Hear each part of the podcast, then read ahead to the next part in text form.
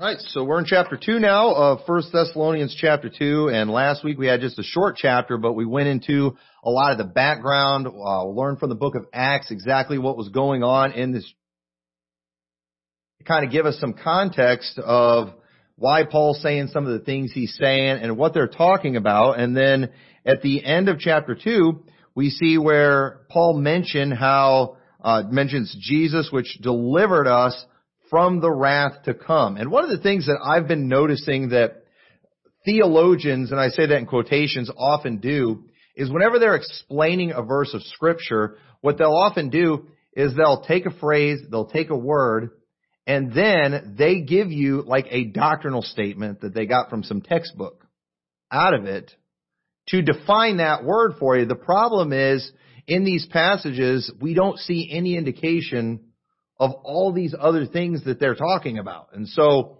uh, to me, they're not really proving anything because their textbook's not inspired. That definition they came up with is not expired. There should be some place in the scripture where it's given us all the details of these things, where somebody in the Bible wrote about it and told us about it.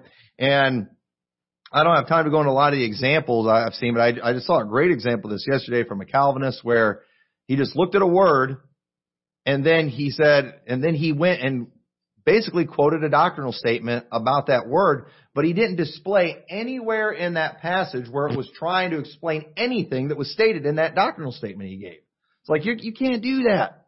And I realize that's what a lot of people do when it comes to even, um, you know, when it comes to their end times doctrine. You know, you see wrath there in chapter 10. Well, let me tell you all what the wrath is. The wrath is the seven year tribulation.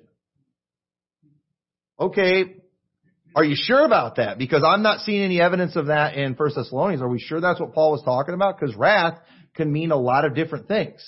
And so one of the things that we're, we're, I want you to be paying attention to that we're kind of doing as we go through First Thessalonians is we are forming our definitions of these words based on what has been talked about in this letter, not just what is in our college textbooks or on some doctrinal statement somewhere.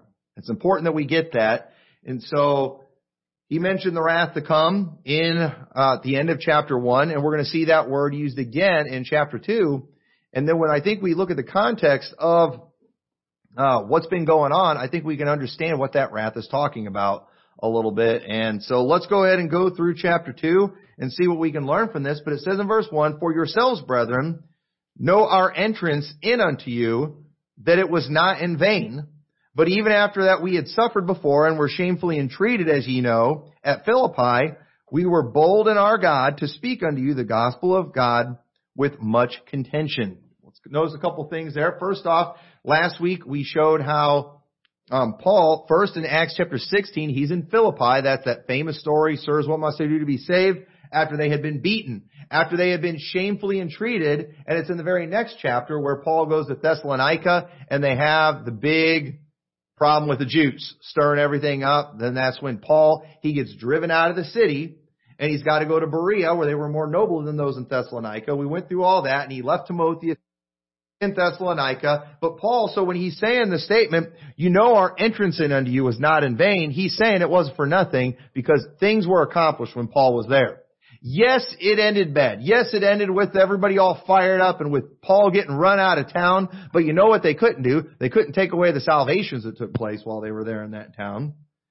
And they couldn't take away the fact that the Holy Spirit was now indwelling these people. And there were people that had stayed behind, that were teaching these people, that were helping them, that were getting this church established. So even though the newspapers were saying, Paul ran out of town, Paul's ministry failed, this, it was bad, the truth is, it was not in vain. Things were accomplished. Good things happened.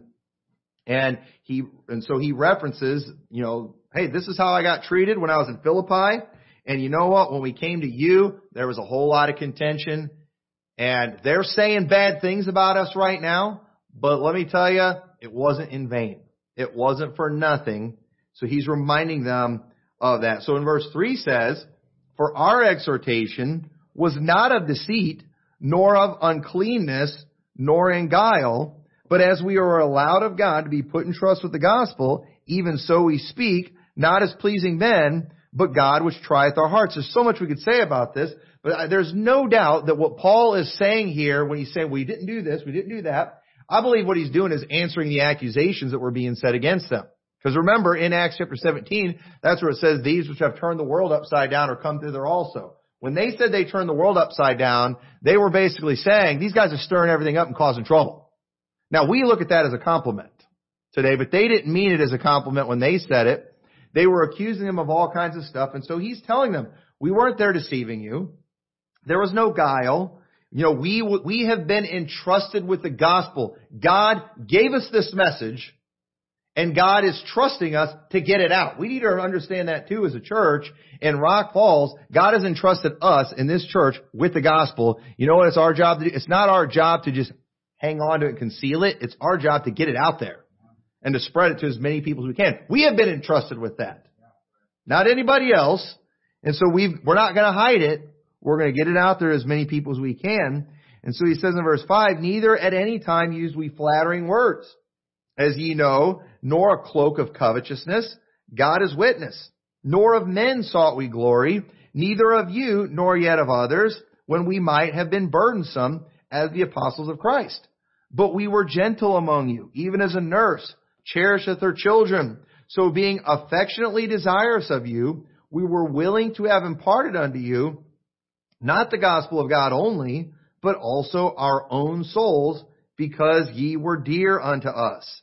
For ye remember, brethren, our labor and travail for laboring night and day, because we would not be chargeable unto any of you. We preached unto you the gospel of God. Ye are witnesses, and God also, how holy and justly and unblameably we behaved ourselves among you that believe, as we know how we exhorted and comforted and charged every one of you as a father doth his children, that you would walk worthy of God, who he hath called unto the kingdom of his glory. Basically what Paul is doing right here is he's giving them a rundown of everything they did. He's saying, you know what we did. You know how we ministered to you. You know how we loved you. You know how we, how hard we worked. We weren't chargeable to you. You know we weren't there to just get something from you. We were giving everything that, that we possibly could. You know what he's, I, you know what I believe he's doing with all my heart right here is he's telling them, don't believe the news. Now I get it. I get it. They didn't have news media like, like we do today. But that, you know, you know, okay, if I may speak figuratively here and put this into modern day language. Paul knew what was going around on social media. Paul saw the posts that people were making against him on Facebook. Paul saw their Google rating drop down to, you know, less than two stars. Paul saw the stuff that was being said. Paul listened to the news reports from, you know, Anderson Cooper and people like that and Rachel Madcow and say he's, he heard all the things that they were saying about them. And you know, the reason pastors often worry about negative news media coverage, and I've said this before and I'll say it again, is because they're afraid people in their church are going to be dumb enough to believe it. And often they do believe it. And it's like you just want to tell people, listen, you were there. You all go to this church. And, and I don't, and I know you all don't believe this stuff, but man, listen. If you all think we're a hate church, I just, I don't know what to tell you. You all know that we are an extremely loving church.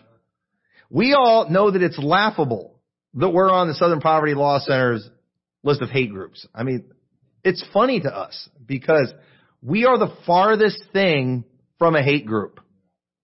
But you know, I'm not saying I like being on there, but you know, I, I would hate it if all of a sudden somebody saw we were on there and all of a sudden like, oh man, I didn't know we were a hate group and then we're dumb enough to leave. And I don't think anybody's dumb enough. I think we've, you know, done a good job on preparing people, you know, for for these things and our, are you know, we're, we do not have a church full of just dumb sheep.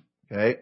I mean, it, it, that's not how it is here, but you know, that's, it is how it is in a lot of churches. And all these things are being said, all the videos are being made. You know, Paul saw all the YouTube videos being made about him. He saw all these people calling him a reprobate and saying all these terrible things and he's wondering, you know, he's, so he's just trying to tell these people in this letter, you know the truth. You were there, they weren't there.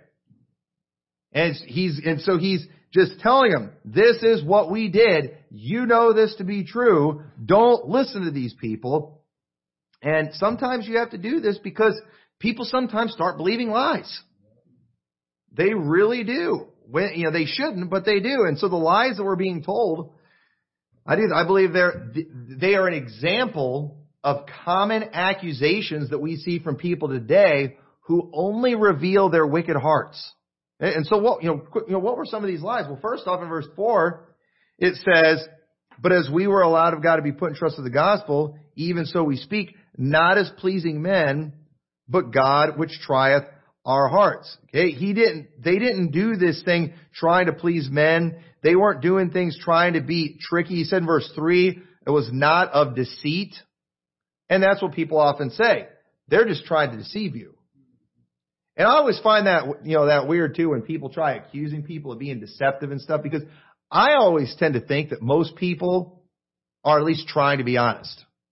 Okay, when I watched the video of a Calvinist talking about doctrine the other day, when I listened to him, even though they're a Calvinist, and I heard what he did, I was like trying to figure out in my mind, how did he come to this conclusion? Because in my mind, even though he's a Calvinist, he's trying to be honest.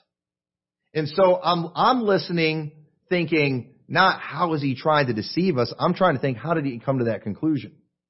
I don't, I don't just naturally think they're trying to trick you. I always just think, where did they go wrong? Where are they getting messed up? And so as I listen to him, I realize this is where he's getting messed up. He's letting a textbook define this verse and this word instead of the word of God. And so to me, I hear people like him and I'm thinking he is mistaken. He is an error. Now others, they're going to listen to that. He's just the devil. He just wants everybody to go to hell with him.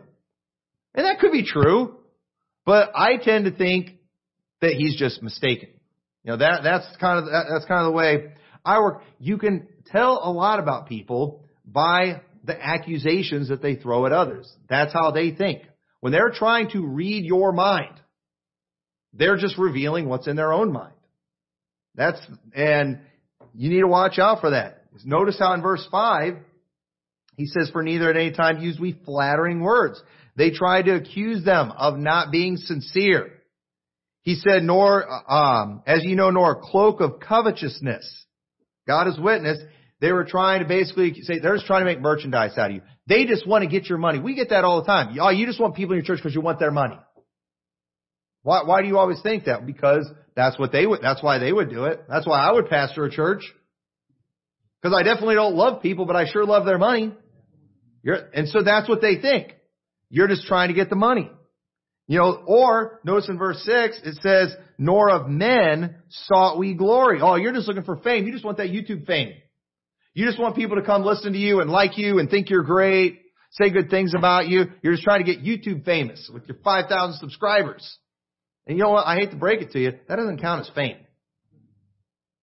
And everybody, this is the great thing about social media. With the platforms that are out there today that literally any of us can get with no money and no abilities, you know, we all have the ability to make ourselves feel like we're famous. And it's amazing how these things go to people's head. And when I, when I hear people start accusing me of stuff like that, it's just like, they're just telling me that's why I would do these things. That's why I would preach the things that you preach. I wouldn't do it out of conviction. I just do it to get popularity. I would, I would preach that because I want to fit in with this group.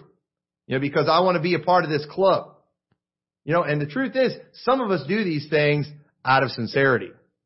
You know, we've seen these guys that are leaving the IFB that like to talk about how when they would go to the meetings, how they would work up tears and try to make themselves cry how they would do all these things to basically put on a show of spirituality. And so whenever they see other people crying in a service or maybe getting emotional or something, in their minds, they're being fake. Now why do they think that? Because they were fake. They're just revealing their own hearts. Did you know some people actually just are sincere? Some people are just kind of emotional and they get a little teary eyed and they get a little excited when they start thinking about Jesus.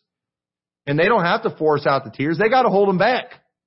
Because that's how they are. It's real. Some of us, you know, we make a big deal about the King James Bible because we actually believe the King James Bible is the inspired Word of God. But some people do it so they can fit in a club. Some people do it because if they start going weak on the King James issue, then they're going to get kicked out of the club and they're not sincere, but that doesn't mean everyone is not sincere. These accusations reveal the heart and all these things that Paul was getting accused of, these are all things that Jesus accused the Jews of. And listen, if Jesus accuses somebody of something, you better believe it's accurate. We often get things wrong. We often apply bad motives, but Jesus Christ, He knew the hearts of people, and this is how the Jews were. They wanted to make merchandise of people. They did just want a following. They wanted those chief seats. They wanted the greetings, all those things we talked about this morning. That's what they wanted, and so the Jews, they thought, these guys are just trying to steal our thunder. They're just trying to steal our following. That's what they're trying to do. That's because that's why we've been doing these things all along. Just revealing their dirty, rotten hearts. But you know, the truth is, Paul's saying, we did get to spend some time with you. You saw what we did. You saw the work. You saw how we ministered. You were blessed. You know the truth of these things. Don't listen to the critics. Don't listen to the lies that are being said out there. And you know, you need to be the same way here. I promise folks, you know more about this church and what goes on in this church than some YouTuber out there that hates us. That's always trying to expose us. And the only thing they ever have to expose us is clips from sermons that I put on YouTube that you all were here and heard. But yet some people are so dumb because somebody puts a video out there and puts a negative spin on it. Oh man, I'm offended. It's amazing how many ladies today, you all are supposed to be offended by how bad you've been degraded in the IP. And you know, there's a lot of women out there, they never, they thought they were loved. They thought that they were special. They thought they had value. They thought their purity and all the things they had were a virtue. And then they got online and found some IFB haters out there and they learned that they were degraded and abused and disrespected and all these things. And all of a sudden, they went from being happy to now they're like on drugs and all this medication and miserable because of all the abuse they suffered. People don't listen to them. I think you know better about what your experience has been and how you've been treated than they do. But people are so programmed today that all they've got to do, forget what you know about yourself you're going to listen to somebody out there who's declared themselves an expert on something to tell you how you really feel and how you've really been treated. That's nuts. That is absolute. I've listened to some of these people that didn't even know they ever got abused until they started like watching some of these channels. Oh, oh yeah. Yeah, I was abused too. Oh really? How were you abused? Our pastor, he was pretty mean about how women ought to dress when he would preach. You know, he'd get up, call people heifers and all these type of stuff like that. And you, you know we do that kind of stuff in the IFB, but we're being funny. You know, have I ever gone up to any of you ladies and called you a heifer, said you looked like a heifer, or anything like that, or you know, I, I don't do that. I've never, I've never, I, I, you know, I don't think I make any ladies in here feel like any of those things, but sometimes I get up and I use some crazy language and stuff. Why are we doing that? We're, we're having fun. We're being funny.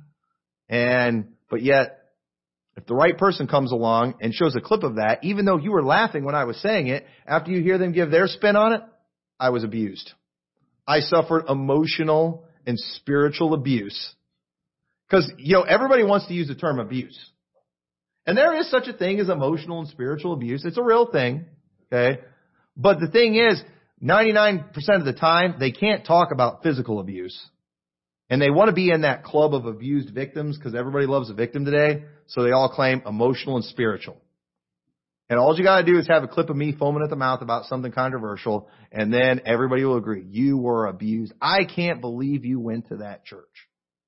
And apparently that kind of thing was going on in Paul's day because he's got, he's got to basically tell these people, don't listen to these Jews out there lying about us. You know the truth. We were there. So being affectionately desirous of you, we were willing to have a pardon unto you, not the gospel of our God only, but our own souls, because you were dear unto us. You know we cared about you. You know that we love, that we love you. So Paul is going on for verses 7 through 12, reminding them of what actually happened because they did, they displayed their love. They didn't just get up and say it. They proved it. They proved that they love them. But wicked people are not capable of understanding those who are motivated by love. They don't get that. They don't understand that. Most people only see others for how they can benefit from them. That's how wicked people see other people. You know, you could, there are a lot of really wicked people that are still really nice people. You know why they're nice to other people? Because they want your money. Salespeople are really nice. You know, Brother Brian, when you're trying to sell stuff to people, you're not rude, are you? not, hey, I'm not saying it's a bad profession. but, but you know it gets pretty dishonest sometimes, don't you? I mean, this is how it is. I've never met an unfriendly salesman that treats me, you know, treats me like a jerk. You know why? Because they want my money. Now there's, there's ones out there that actually care about people. Thank God for those. And if you find those, you know, use those people. But it's just, you know, it can be deceptive. And there's a lot of pastors out there too that are bad guys that are really nice to people because they want something from them. And eventually it's going to come out. Eventually you're going to see the, you'll see the truth on these things. But when, when people constantly accuse people of motives like this, it's a red flag. When I see just common accusations towards other people coming from certain individuals, I end up thinking, this must be how they think. Everyone's out to get him. They're just paranoid about everything. It, it reveals some stuff. So watch out for that. Verse 13 says, For this cause also, thank we God without ceasing, because when ye received the word of God, which ye heard of us, ye received it not as the word of men, but as it is in truth the word of God, which effectually worketh also in you that believe. So notice, remember the claim I made last week where I said the, the, the Christians in Thessalonica were just as good as the Christians in Berea, even though the Bereans as a town was more noble. Notice how Paul said, you receive the word of God, or our word, not just as the word of man, but as the word of God. And you know what? It was the word of God. What Paul's writing here is the word of God. You received it as truth, which effectually worketh in you that believe. They received the word of God here.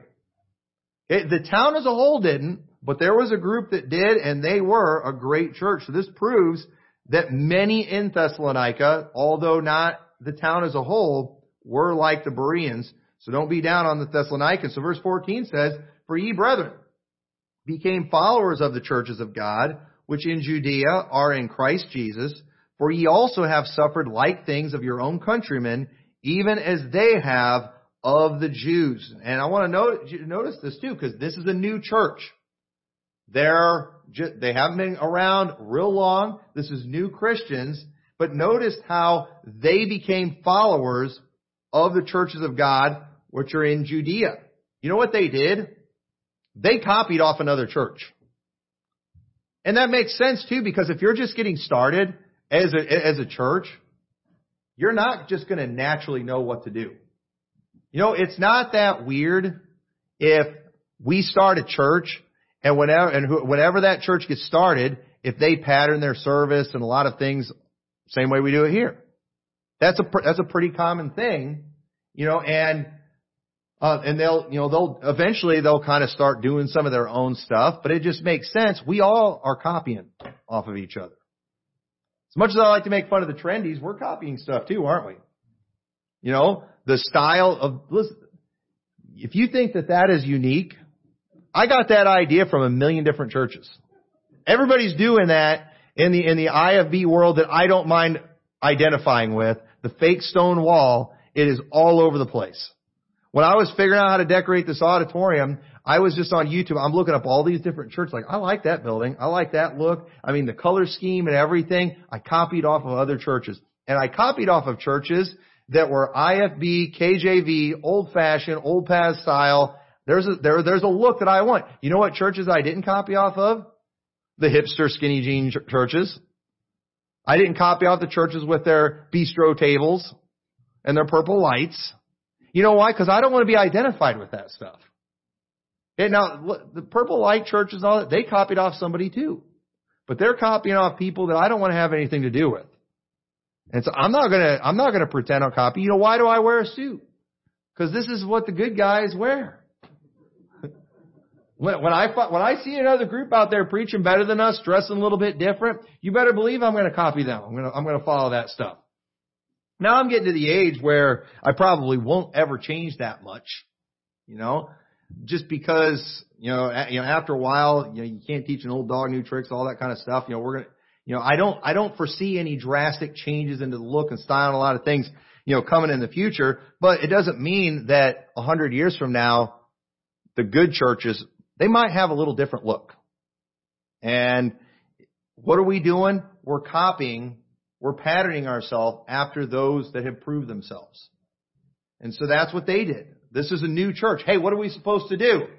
Well, this is what they do over in the church in Judea. All right, well, we're doing that too. You know, what songbooks do they use over there? You know, what kind of, what, what, what version of the Bible do they use over there? You know, and they use the King James Bible in Judea. yeah, I'm just joking there.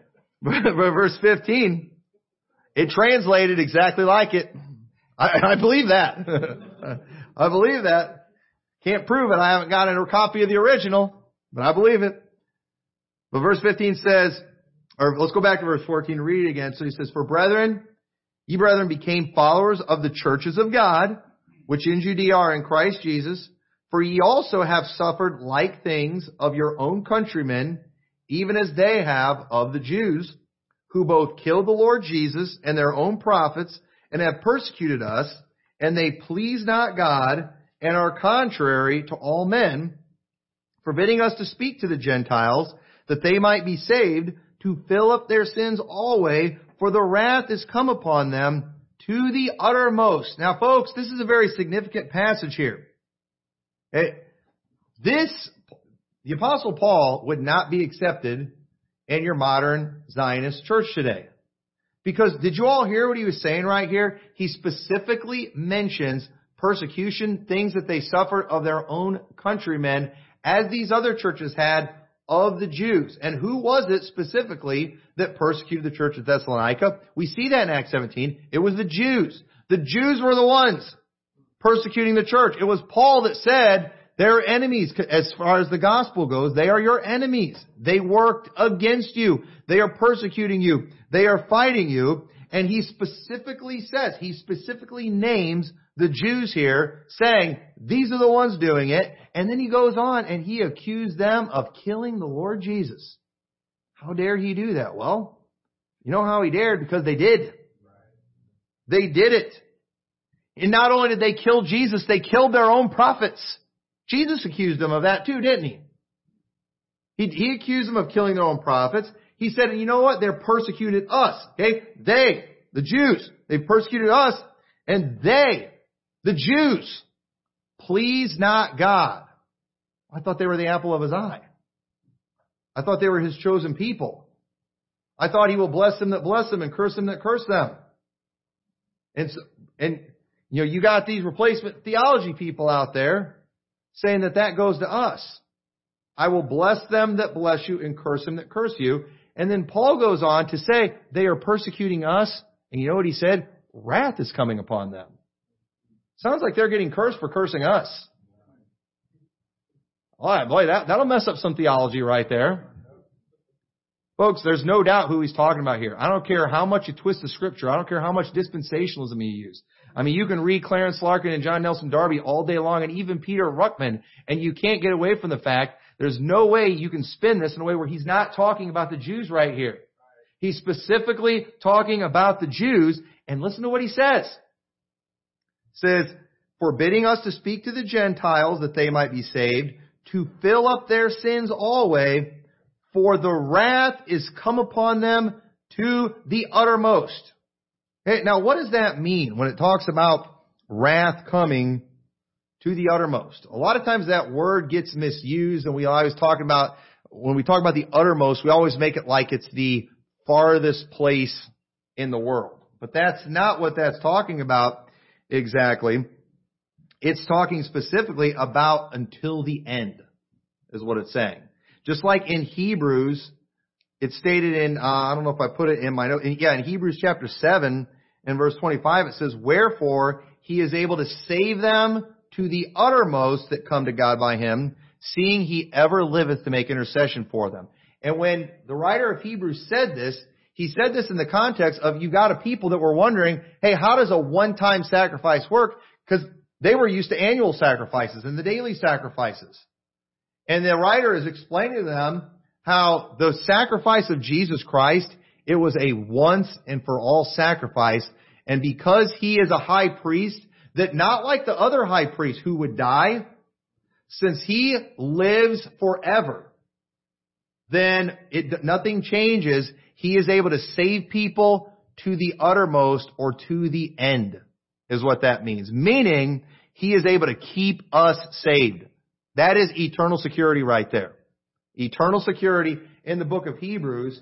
And so here in 1 Thessalonians 2, when he is saying wrath has come upon them to the uttermost, he is saying God's wrath is on them till the very end. And keep that in mind because we're going to be talking more about that as we go through this book and we'll say more about it in a little bit.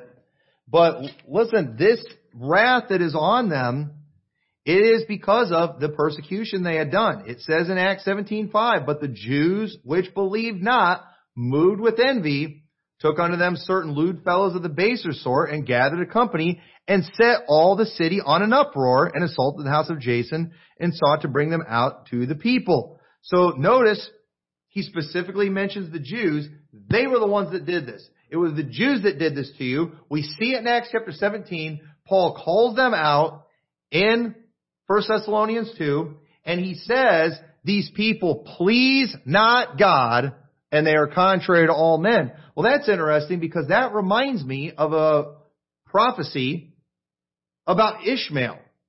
In Genesis chapter 16 and verse 11, it says, And the angel of the Lord said unto her, Behold, thou art with child, and shalt bear a son, and shalt call his name Ishmael, because the Lord hath heard thy affliction, and he will be a wild man, and his hand will be against every man, and every man's hand against him, and he shall dwell in the presence of all his brethren. So notice in Acts, Paul said they're contrary to all men. And in here in Genesis, the angel saying uh, his hand will be against every man, every man's hands against him. You know what that's called? That's called being contrary. They don't get along well with others. They don't work well with other people, and everyone wants to put Ishmael with the Muslims, but Paul didn't operate under that theology. Paul didn't operate under this theology where it's all about DNA. It's about works. Because in Galatians chapter 4, and we're not going to take time to go through there. We've gone through this many times. You all know this frontwards and backwards. But in Galatians chapter 4, Paul makes it crystal clear. Abraham had two sons one by a bondwoman and another by the free woman. There, and he specifically tells us the one of the uh, bondwoman, Hagar or Agar, she's the one that gave birth to Ishmael. And he specifically tells us that Agar is Mount Sinai and he puts Jerusalem there. He puts the Jews, the physical Jews, they spiritually are of Ishmael. Why? because they are of the flesh, they are not of the spirit. And Isaac, he was the child of promise. And we see that in Galatians chapter 4. And, and so we, as those who are of faith, the Bible specifically says, we are the children of the promise as Isaac was. Why? Because we are of faith. We are not of the bondwoman, Paul said. We are of the free woman. So here's what you've got to understand about the Bible something that's very clear. We've gone through it over and over again. It's in, it's in Galatians chapter 4. We see this in Romans chapter 9. That there are a, a, you can say a special group of people that are of the flesh, whose purpose, whose end, it was God's will for them to be the vessels of wrath fitted for destruction. That's what we see in Romans 9. Now Paul loved these people because Paul came from that group. Paul came from the physical people of Israel, and Paul said, I could wish myself were a curse for my brethren. Paul wanted Israel to be saved. In chapter 10 of Romans, he said, Brethren, my heart's desire and prayer to God for Israel is that they might be saved. But that nation, it, even though it was Paul's will for them to be saved, as a nation they never will be saved. They are meant for destruction. Now Romans 11 makes it crystal clear that just because you're a physical Jew doesn't mean you can't get saved as an individual. The people, the physical body of people as a whole are going to be destroyed. God's wrath is going to come upon them. It's going to come to the uttermost. It's coming to the end. But thank God, any Jew, if they will abide not still in unbelief, they can be grafted back in. They can be saved. That's what we see in Romans 11. We don't have time to go through Romans 9, 10, and 11. But there, there's no doubt here that Paul is talking about the Jews and everything he's saying, it lines up with what we see in the book of Romans, where they are the vessels of wrath fitted for destruction. That's what they are. It says in Romans 9:21, you say, well, I don't like that. Well, it says, hath not the powder power over the clay, the same of the same lump to make one vessel unto honor and another unto dishonor? What if God willing to show his wrath? What if God willing to show his wrath? It sounds like there's a special wrath coming from these vessels. What if God willing to show his wrath and to make his power known endured with much long suffering the vessels of wrath fitted to destruction and that he might make known the riches of his glory on the vessels of mercy, which he hath afore prepared unto glory. Even us, whom he hath called, not of the Jews only, but also of the Gentiles. So again, folks, you might get mad and say, well, I don't like that, that the Jews have been chosen for destruction. Well, you know what? That was God that did that. And that's a whole lot better than what the Calvinists teach, that teach that, you know, you as individuals have been chosen for destruction. Wrong. The children of Israel, the children of the flesh, those who are not of the Spirit, they have been chosen for destruction. But any one of them, they can be saved if they'll abide not still in unbelief. That's what Romans 11 is all about. We need to get that in our head. Everybody that wants to refute replacement theology and what we teach about the Jews, all they do is build straw men. They do not understand the position. They don't get it. Here's, let me just briefly explain what I believe about Israel. Those who are physically of Israel and deny the Lord Jesus Christ are going to be destroyed. Any one of them, if they will abide not still in unbelief, can be saved. And so all Israel shall be saved. You know why? Because out of Zion came a deliverer named Jesus Christ who died and he paid for their sins. They can all be saved if they'll abide not still in unbelief, but we know that not everybody's going to be saved. And so if they don't get saved, then they are going to be destroyed. And when it comes to God's people, we have Jews and Gentiles that are a part of it. Both fallen sinners, but both who by faith has received the gift of eternal life by calling the Lord for salvation and they're going to go to heaven. And we are God's people, folks. We are God's people, not a group of people out there who just have a specific bloodline, supposedly, and deny Christ. That's the most ridiculous thing in the world. These people are enemies of the gospel. They have persecuted the church. They killed the Lord Jesus. They killed their own prophets. And judgment is coming. And listen, even if they don't believe everything we believe about the Jews and replacement theology, when is this going to be fulfilled? What does that mean to them? The wrath has come upon them to the uttermost. What does that mean? Because he's talking about the Jews. Why can't any of them explain Romans chapter 9 when it calls them the vessels of wrath fitted for destruction? When's that going to happen? Okay, fine. You think they're all going to get saved when Jesus comes back, you know, at Armageddon. But when is this going to happen then? When is that wrath going to come upon them to the uttermost? Somebody explain that to me. Because there, there's no doubt that something's coming for them. Something big is coming for them. Paul talked about it in Romans, and he talks about it in 1 Thessalonians. There's a big day of wrath coming for them. And spoiler alert, we'll talk about this in a few weeks. It's called the day of the Lord. It's called the day of the Lord. It's coming for them, and it's not going to be pretty. So verse 17. Because there's no doubt when Christ returns, there will still be a group of Jew, of those who say they are Jews and are not, but do lie and are the synagogue of Satan that Jesus is going to destroy. There will still be some. It says in Luke 19:27, but those mine enemies, which would not that I should reign over them, bring hither and slay them before me. Can somebody tell me when that happens? I thought when they see Jesus coming in the clouds in Revelation 19, that they were going to see him, they were all going to be saved. That's what that means in Romans 11. They're all going to get saved and they see Jesus coming in the clouds. So who's he killing? Here. When they say, bring those that would not that I should reign over them. Who was that? It was the Jews. They didn't want him. They said, we have no king but Caesar. When is this going to happen? And you know, and, here's the funny thing too. When Jesus was given a parable, he specifically talked about the Jews. He gave that parable about the man who sent, he, he sent all these prophets, they killed him, finally he sent his son, and then they killed him. What's he gonna do to those people? You know what the Jews said? He will miserably destroy those wicked sinners. Jesus basically told him, you know what, you're right. Can somebody tell me when that's gonna happen in their timeline? When does that take place in Clarence Larkin's charts? We have multiple references to it. Jesus talked about in the Gospels. Paul talked about it over and over again, but nobody knows when this time is that's coming. Maybe it's because you got something wrong in your theology. Maybe it's because Clarence Larkin was a nut who thought the pyramids at one time contained the secrets of the universe written on the white limestone that was on them, but all got stolen, you know, several centuries ago. Y'all didn't know that Adam was the one that actually built those things. Y'all didn't know that. He was telling the history of the world from the beginning to the end because he knew his descendants were all going to be destroyed by fire someday, and so he wanted to warn all of them. Y'all didn't know that, did you? You know why? You haven't been reading enough Clarence Larkin. He built another thing too, warning everybody about the flood, but that wasn't made to survive the flood, and so that got destroyed somewhere at some point, but the pyramid was made to survive the flood.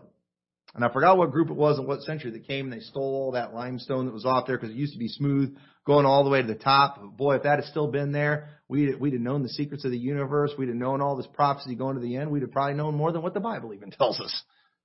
You ask, listen, Clarence Larkin was crazy. And that's where these people get their theology from. And we wonder why they get confused in this stuff when we're reading stuff that's really, really clear. But anyway, we, we need to move on get through the rest of this. I could talk about this, that stuff all day long. So verse 17 says, But we brethren, being taken from you for a short time in presence, not in heart, endeavor the more abundantly to see your face with great desire. So they didn't want to leave, but they had to. They got run out of town. Sometimes you got to do that. Sometimes you got to you got to retreat a little bit and you got to regroup and and uh, and plan some things. And so it says verse 18, Wherefore we would have come unto you, even I, Paul, once and again, but Satan hindered us. So Satan did not want the church in the city to succeed. He didn't want it. This was a wicked city. This was his place, and he didn't like these people coming in there and shining a light in such a wicked place. So verse 19 says, For what is our hope, or joy, or crown of rejoicing? Are not even ye in the presence of the Lord Jesus Christ at his coming? For ye are our glory and joy. So right there we've got, we're at the end of that chapter, and Paul again, at the end of the chapter, he makes another reference to the coming of Christ. And remember that too. This is going to be important when we get into some of the later chapters. But I love what he tells them here when he tells them, you know what our hope or joy or crown of rejoicing is? You know, in a crown of rejoicing, you could say, you know, some people say it's like a literal crown we're going to get someday. I think he's speaking figuratively in many ways and just saying to know that when Jesus Christ comes back, He's coming for you. You're going to be there at His return. You are going to be in the presence of the Lord at His coming. Now think about this. Because mostly when we go through the book of First Thessalonians we're looking at the coming of Christ, we're just thinking about us and getting raptured out of here, right? And, you know, that's our focus. That's what we think about. But here's what we don't think about that often because we don't live in Thessalonica during that day. We don't think about what they were dealing with during that time, and that was specifically persecution from the Jews. Persecution from a people who said that they were of God and were not. Persecution from a people who deny the Lord Jesus Christ, who are trying to kill them, who are trying to stop the work that was going on. Keep all those things in mind. Paul has specifically mentioned by the Jews by name who are their persecutors. He specifically mentioned how wrath is coming upon them unto the end. I get it the Jews suffered some pretty horrible things in 70 AD. But was 70 AD the end? Was that the end of the world? No. No, you know what? God's not done with them. They suffered a lot of great things in 70 AD. They suffered a lot of great things in 132 AD also. There's a lot of times in history where they've suffered a lot because they're under the judgment of God. They're under the wrath of God throughout their history. We all, we're always hearing the, you know, Christians today crying about all that the Jews have gone through throughout history. But we forget that the reason they're going through all these things is because wrath is come upon them to the uttermost, to the end. Why? Because they killed the Lord Jesus. They killed their own prophets. They persecute the Christians. Now I don't believe that we ought to have a hand in hurting the Jews. I don't believe Christians should ever do anything to hurt any Jew. I think we ought to love them. I think we ought to try to give them the gospel. I think that's our job when it comes to them. But let me promise you, God will always deal with them. But in America, we've never really been under jurist persecution that is very open and apparent. Okay. Now, if you count the fact that it's the news media always bringing the heat towards us and stirring up the crowds against us, we all know there actually is Jewish persecution of Christians in America. But we've been brainwashed into thinking it's something else. We've been brainwashed into thinking it's just the Democrats, you know, picking on us. Okay. That's what we've been brainwashed into thinking. But here's the thing. They are suffering these things for a reason. And you know what? It, this is going to be what they deal with until the very end. Until one of these days, God finally takes care of all of them. I know that sounds mean and brutal, but that's what the Bible teaches. And you know why you, you know why you don't get up, or you get upset when you hear that kind of thing? Because you don't think you've been persecuted by them. You know, it, you would probably think a little different if they've been killing your family.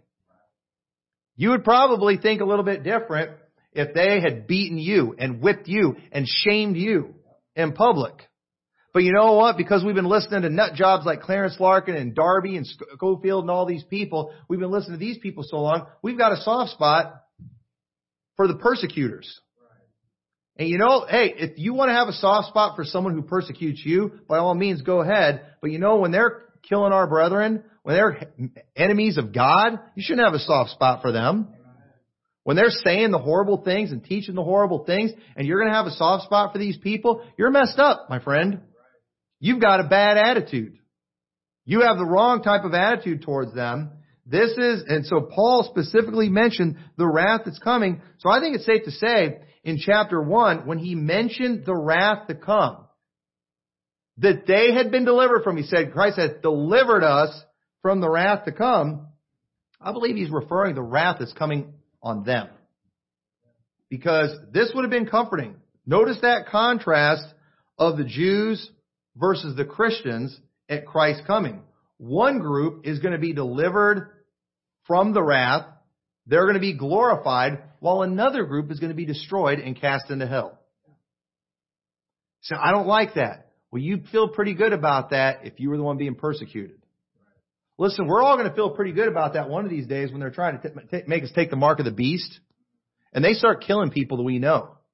You know, you watch a few loved ones get their heads cut off and all of a sudden you're going to be like, you know what? I'm looking forward to Jesus coming back and not only delivering us, but taking care of them. Yeah, I get it.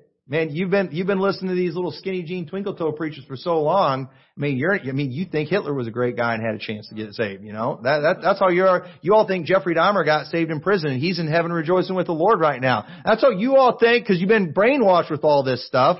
But you know what? You're going to be thinking a little bit different when you're the one that's actually dealing with it. I'll bet you'd be thinking a little bit different if you were over in China right now and you were one of the people getting beaten and tortured in prison for your faith. I'll bet you'd think a little bit different if your wife got taken to one of these prisons where they're getting gang raped just for being a Christian. I'll bet you'd think a little bit different about Christ coming. And I think you'd probably be looking forward to Jesus Christ coming back and taking care of some people and slaying some people. But we've got a bunch of just weak Americans that have never been through anything. We've never been through anything. And so we've just got a soft spot for some of the scum of the earth. We got people today that can't stand the thought of just reprobates being thrown into hell. They can't, st- they, you know, they read the story of Sodom and Gomorrah and they're crying at the end of it. What is wrong with you? You know why you think that way? Because you've never been a victim of one of these people. You've never been hurt by people like this. And we've got to understand that there are some wicked people out there that have done some horrible, horrible things and they need to be judged. And I get it. You don't care about it because you're just so desensitized to these things. You you're on so many medications you can't even get fired up about anything anymore. But let me tell you something. A holy God is seeing those things. He's keeping track of it and he's fixing to come back and take care of business. And they are going to get it. And I say, praise the Lord. Man, you're not very Christian. Well, you know what? I'm like uh, Apostle Paul. I think I'm in pretty good company there. I don't think when Jesus is, when they, he says, bring those before me that I can slay them, I don't think he's going to be crying while he did it. You know, you know why? All the tears were shed before. He already died on the cross for these people. And they're going to reject that and they're going to spit on him and do all that. He's not going to have any problem at all taking care of them. It's not when he's when he treadeth the wine press of the fierceness of his wrath, like we see in Revelation 19. He's not going to do it with a tear. His eyes going to be as a flame of fire. He's coming back and he's mad. And man, I'm looking forward to it, folks. These people, they've got it coming. We all loved it. We all were so satisfied when that idiot was in the gas station. I mean, just saying all that horrible racist stuff to that black guy and then he took that twisted tea and nailed him over the head. We all love that. You know why? Cause he had it coming. I hope that guy didn't get in any trouble for hitting him like that. You shouldn't hit people, I know, but you shouldn't talk to people like that either. And you do that long enough, somebody's going to clunk you over the head with twisted tea. And I don't think he should use twisted tea either. I don't think he should have been buying that stuff. But you know what? At least nobody got to drink that twisted tea. So it's better than doing a Dr. Pepper or something like that and letting good stuff go to waste. But you know, either way, these people got it coming. They've got, they have it coming. Say, I don't think they do. Listen, folks, we know where the trash in the news media is coming from. We know who's putting all this trash out in Hollywood. We know who stirs people up against churches like ours. We know who's doing all this stuff. These are haters of God and they are going to get it. And so you know what Paul's doing in this chapter? He is comforting them with the fact that God is going to destroy their enemies, the Jews, one of these days. Persecution is not fun for anyone, but especially it would have been difficult for a group of young Christians. And so we should comfort ourselves with the prom- with God, uh, you know, the promises of God, including the promises He's going to take care of our enemies. And you know what? I think we need to do that. I think if we you know, try to just be all passive and not think about all these terrible destructive things that are coming, we might get tempted to take matter into our own hands. And we're not, we're, that's not going to help. It's not our place for vengeance. As much as I hate some of this stuff, you know what? If I just, we're going to go on a shooting spree or something like that, I'm not going to accomplish much. I'm not going to get near things done. I'm just going to, I'm just going to save up and I'm going to wait for Armageddon. And when it comes, we're going to be with the Lord and we're going to watch and it's going to be a great show. It is going to be bloodier than any movie that you've ever seen before. And it is going to be 100% just. And anyone who gets offended by what I've said in this message, you are that way because you've never been persecuted. You know, you go talk to some people in China, you go listen to the testimonies of some of these people that have suffered horrible things and then ask them if they're offended at talking about these things. You know what? I think you'll encourage their hearts if you do that, because that's what Paul was trying to do to the Thessalonians there. So let's learn from this. So dear Lord, we thank you so much for your word. We thank you for the comfort that it gives us. We thank you for uh, the fact that you revealed to us what you're going to do to those who uh, persecuted your people, Lord. There's so much evil that has been done by these people. And Lord, we, we live in a, a twisted world where there's a lot of bad theology that literally has people praising uh, these enemies of you. And dear God, I pray you'll just wake people up in this area. Lord, they're, they're deceiving so many people right now and they've done so much wickedness. And Lord, I just pray you'll help us to just comfort ourselves in the fact that you're going to take care of them one of these days and you'll help us to just try to be loving and compassionate and be a witness and tell them uh, about you and pray we can uh, see some saved before you return. In your name we pray. Amen.